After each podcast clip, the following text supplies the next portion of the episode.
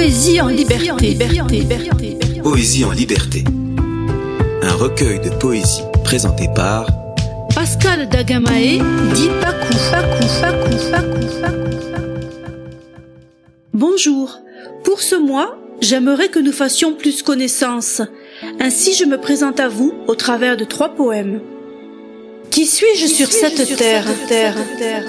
Un être solitaire, isolé du reste du monde Un être populaire, exposé à la ronde Une chose que l'on regarde sans admirer Une créature que l'on respecte sans aimer Une femme avec ses chagrins et ses complaintes Une adolescente avec ses refrains et ses craintes Un oiseau bleu ou un loup noir Une constellation ou un trou noir non.